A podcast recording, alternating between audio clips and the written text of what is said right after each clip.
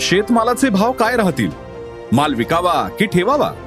Market trend राष्ट्रीय आंतरराष्ट्रीय घडामोडींचा बाजारावरचा परिणाम. जाणून घेण्यासाठी ऐका अॅग्रोवनचं शेत मार्केट पॉडकास्ट.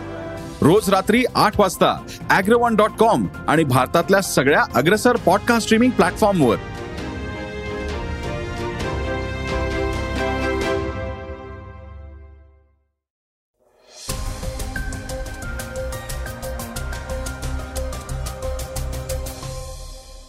श्रोते हो नमस्कार. मी अनिरुद्ध गद्रे.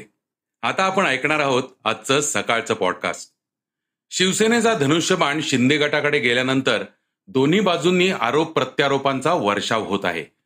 पुण्यात कार्यकर्त्यांच्या गटात मारामारी झाली होती याविषयी ऐकणार आहोत. आजच्या पॉडकास्टमध्ये तर नामिबियातून आलेले चित्ते कराचीत झालेला दहशतवादी हल्ला जीएसटी काउन्सिलचा नवा निर्णय बीबीसीच्या कारवाईवर केंद्रीय कर मंडळाचे निवेदन राज ठाकरेंची ओटीटीवर एंट्री आणि पृथ्वी शॉ सेल्फी वादाचे अपडेट्स हे सगळं ऐकणार आहोतच. शिवाय सकाळ समूहाने पुण्यात आयोजित केलेल्या सहकार परिषदेच्या निमित्ताने चर्चेतील बातमीही ऐकणार आहोत. चला तर वळूया पहिल्या बातमीकडे. शक्ती प्रदर्शनाची मशाल. निवडणूक आयोगाने शिवसेना पक्ष संपूर्णपणे एकनाथ शिंदे यांच्या ताब्यात दिला आहे. त्यामुळे महाराष्ट्राचं राजकारण ढवळून निघालं आहे. शिवसेनेचे माजी पक्षप्रमुख उद्धव ठाकरे आता मैदानात उतरले आहेत.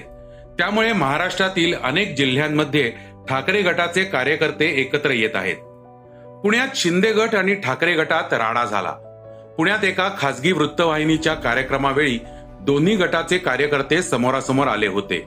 यावेळी ठाकरे गटातील कार्यकर्त्यांनी मुख्यमंत्री एकनाथ शिंदे यांच्या विरोधात जोरदार घोषणाबाजी केली. शिंदे गटातील कार्यकर्त्यांनी सुद्धा उद्धव ठाकरेंच्या विरोधात घोषणाबाजीला सुरुवात केली. दोन्ही गटात बाचाबाची झाली. तणावाची परिस्थिती निर्माण झाली असल्याने पोलिसांनी तेथे धाव घेतली.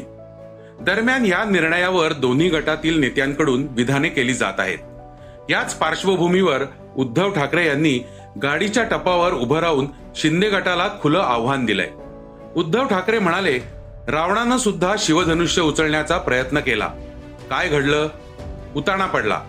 तसंच हे चोर आणि चोर बाजाराचे मालक शिवधनुष्य पेलताना उताणे पडल्याशिवाय राहणार नाहीत. मी कुठंही खचलेलो नाही. मी कुठं खचणारही नाही. माझा पक्ष तुम्ही आहात. तुमच्या ताकदीच्या जोरावर मी उभा आहे. जेव्हा केव्हा पक्षांतर्गत वाद झाले तेव्हा कोणत्याही एका गटाला मूळ चिन्ह अथवा मूळ नाव दिलेलं नाही. मात्र पंतप्रधानांच्या गुलाम निवडणूक आयुक्तांनी ते केलं आहे. असा गंभीर आरोप उद्धव ठाकरेंनी केला आहे. तर भाजपकडूनही या वादावर खोचक प्रतिक्रिया देण्यात आली आहे. गाडीवर उभं राहून जसं बाळासाहेब ठाकरेंनी भाषण केलं होतं त्याच पद्धतीने उद्धव ठाकरेंचं भाषण आहे अशी चर्चा सोशल मीडियावर रंगली आहे. त्यावर भाजपाचे प्रवक्ते केशव उपाध्ये यांनी खोचक भाष्य केलं आहे. त्यांनी हे दोन्ही फोटो ट्विट करत कारवर उभं राहून बाळासाहेबांची कॉपी केली म्हणजे बाळासाहेब ठाकरे होता येत नाही असं खोचक विधान केलं आहे. पाच वर्षांपासून रखडलेली जीएसटीची संपूर्ण रक्कम राज्यांना दिली जाणार. जीएसटी कौन्सिलची एकोणपन्नासावी बैठक आज केंद्रीय अर्थमंत्री निर्मला सीतारामन यांच्या अध्यक्षतेखाली पार पडली. यानंतर आयोजित पत्रकार परिषदेत राज्यांना पाच वर्षांसाठी देय असलेली संपूर्ण जीएसटी भरपाई रक्कम जारी केली जाणार आहे. या अंतर्गत सोळा हजार नऊशे ब्याऐंशी कोटी रुपये देण्यात येणार आहेत. या जीएसटी परिषदेच्या बैठकीत अनेक महत्त्वाच्या मुद्द्यांवर चर्चा करण्यात आली.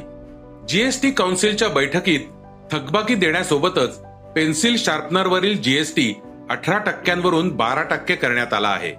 याशिवाय द्रवगुळावरील जीएसटी दरही शून्यावर आणण्यात आला आहे जो पूर्वी अठरा टक्के होता. द्रवरूपातील गुळ जर सुट्टा विकला गेला तर त्यावर शून्य टक्के जीएसटी लागू होईल.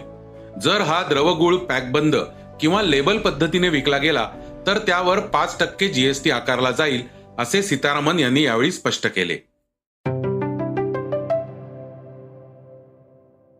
कराची पोलीस मुख्यालयावर दहशतवादी हल्ला पाकिस्तान सुपर लीगच्या भविष्यावर प्रश्नचिन्ह.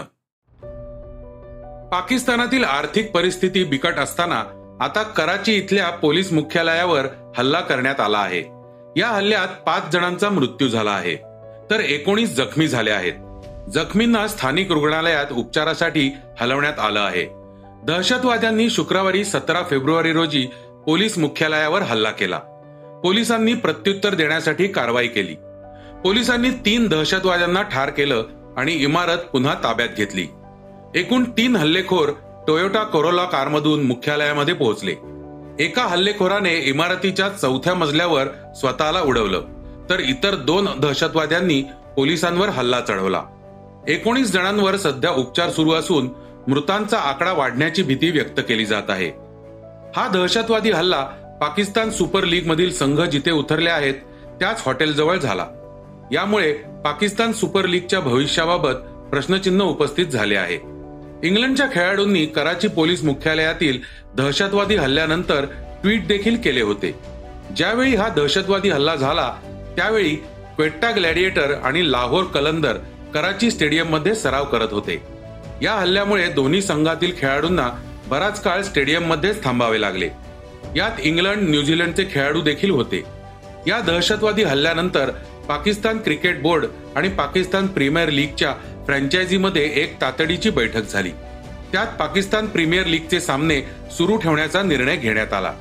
दहशतवादी हल्ल्याच्या पार्श्वभूमीवर सिंध प्रांताचे मुख्यमंत्री मुराद अली शहा यांनी कराची पोलीस मुख्यालयावर झालेल्या हल्ल्याचा परिणाम हा पीएसएल आठच्या सामन्यांवर होणार नाही असे सांगितले. सर्व सामने ठरल्याप्रमाणे होतील. पीएसएल ला राष्ट्रपतींना देण्यात येते तशी सुरक्षा पुरवण्यात आली आहे. आता ऐकूया आणखी काही महत्त्वाच्या घडामोडी. दक्षिण आफ्रिकेतून भारतात बारा चित्ते दाखल झाले आहेत. भारतीय हवाई दलाच्या सी सतरा ग्लोब मास्टर विमानातून या चित्त्यांना भारतात आणण्यात आलंय. मध्य प्रदेशच्या कुनो नॅशनल पार्कमध्ये ठेवण्यात येणार आहेत.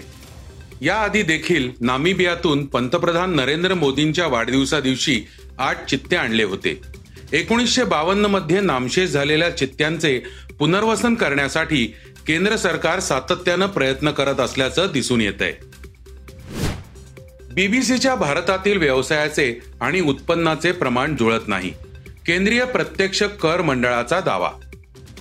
बीबीसीचे भारतातील कामकाज आणि त्यांचे उत्पन्न नफा यांचा एकमेकांशी मेळ बसत नाही असा दावा केंद्रीय प्रत्यक्ष कर मंडळाने म्हणजेच सीडीबीटी यांनी केला आहे. सीडीबीटीने शुक्रवारी एक निवेदन प्रसिद्ध करून याबद्दल स्पष्टीकरण दिले आहे. मात्र त्यामध्ये बीबीसीचा थेट उल्लेख केलेला नाही. त्याऐवजी इंग्रजी हिंदी आणि भारतीय भाषांमध्ये आशय निर्मिती करण्याच्या व्यवसायातील प्रमुख आंतरराष्ट्रीय माध्यम कंपनी असे वर्णन करण्यात आलेले आहे. बीबीसीच्या इंग्रजी व्यतिरिक्त अनेक भाषांमधील आशयाची लक्षणीय प्रमाणात विक्री होत असली तरी त्यांनी दाखवलेले उत्पन्न त्याच्याशी जुळत नाही असे सीडीबीटीचे म्हणणे आहे. राज ठाकरे आपल्या स्पष्ट आणि परखड वक्तव्यामुळे नेहमी चर्चेत असतात. त्यांच्या बोलण्याच्या खास शैलीमुळे नेहमीच लोकांचे आवडते राहिले आहेत. आता Raj Thackeray O T T माध्यमावर पदार्पण करत आहेत. राज ठाकरे आणि राहुल महाजन एकत्र एक खास शो घेऊन येणार आहेत. राहुल महाजन यांच्यासोबत मसाला चाय या शो मध्ये राज ठाकरे सहभागी होणार आहेत. भारतीय क्रिकेटर पृथ्वी शॉ आता चर्चेत आहे. पृथ्वीवर सेल्फीची मागणी करणाऱ्या आपल्या चाहत्याशी झटापट केल्याचा आरोप झाला होता. आता मुंबई पोलिसांनी पृथ्वीनं गुन्हा नोंदवलेल्या तीन जणांना ताब्यात घेतलंय. तर पाच आरोपी फरार आहेत. चाहत्यांसोबत सेल्फी काढण्यासाठी नकार दिल्यानंतर हा प्रकार घडला आहे. आता बातमी चर्चेतली. सहकार क्षेत्राचे महत्त्व कधीही कमी होणार नाही अमित शहा यांचे प्रतिपादन. सकाळ माध्यम समूहाच्या वतीने पुण्यामध्ये सहकार परिषदेचं आयोजन करण्यात आलेलं होतं. या परिषदेला केंद्रीय गृह तथा सहकार मंत्री अमित शहा यांची उपस्थिती होती. त्याचबरोबर मुख्यमंत्री एकनाथ शिंदे उपमुख्यमंत्री देवेंद्र फडणवीस सुद्धा या परिषदेत उपस्थित होते. यावेळी बोलताना अमित शहा म्हणाले की सहकार क्षेत्रावर अन्याय होतो अशी नेहमी तक्रार केली जाते पण या तक्रारीत काही तथ्य नाही. आम्ही कर कमी केले आहेत. सहकारासाठी आम्ही विद्यापीठाची निर्मिती करण्याचा निर्णय घेतला आहे. सहकार क्षेत्राला पहिल्यांदा करामध्ये सवलती फायदा मिळत आहे. याशिवाय सेंद्रिय शेती करणाऱ्यांना मोठा फायदा होणार आहे. शहा म्हणाले की सहकार हा मुख्यत्वे राज्याचा विषय. आज सहकाराची चर्चा होते तेव्हा त्यात काय होणार असा प्रश्न विचारला जातो. मात्र एकवीस टक्के साखर सहकारी संस्थांमधून निर्मित होते. दूध गहू सहकारातून खरेदी होते. धान्याची खरेदी सहकारी संस्थांकडून होते. ग्रामीण अर्थकारणाला सहकार चालना देते आणि मोठे करते. सहकार क्षेत्र कधीही बिनकामाचं होणार नाही. या उलट पुढील दशकात सहकारिता क्षेत्र मोलाची भूमिका निभावणार असल्याचं ते म्हणाले. तर याच परिषदेत बोलताना मुख्यमंत्री एकनाथ शिंदे यांनी सकाळ माध्यम समूहाचे कौतुक केले. सकाळ माध्यम समूहाच्या वतीने आयोजित अशा या सहकार परिषदेतून काहीतरी चांगले घडेल. अमित शहा यांच्याबद्दल बोलताना शिंदे म्हणाले शहा जास्त बोलत नाहीत. त्यांना अडचणी सांगितल्या की ते म्हणतात हो जायगा. ते एका फटक्यात काम करून टाकतात सहकार क्षेत्रात अमित शहा यांच्या नेतृत्वाखाली क्रांती होईल.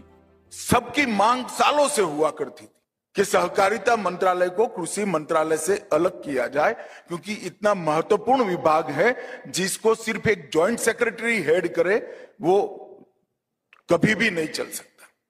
मगर नहीं हो पाता था। 19 के बाद नरेंद्र मोदी सरकार ने तय किया देश के प्रधानमंत्री जी ने निर्णय किया कि नए सहकारिता मंत्रालय की स्थापना की जाए, तभी सहकारिता के सारे प्रश्नों पर फोकस हो पाए। और मेरा सौभाग्य है कि देश का सबसे पहला सहकारिता मंत्री बनने का भाग्य मेरा ही आया और मैं आज आप सबके सामने उपस्थित हूँ।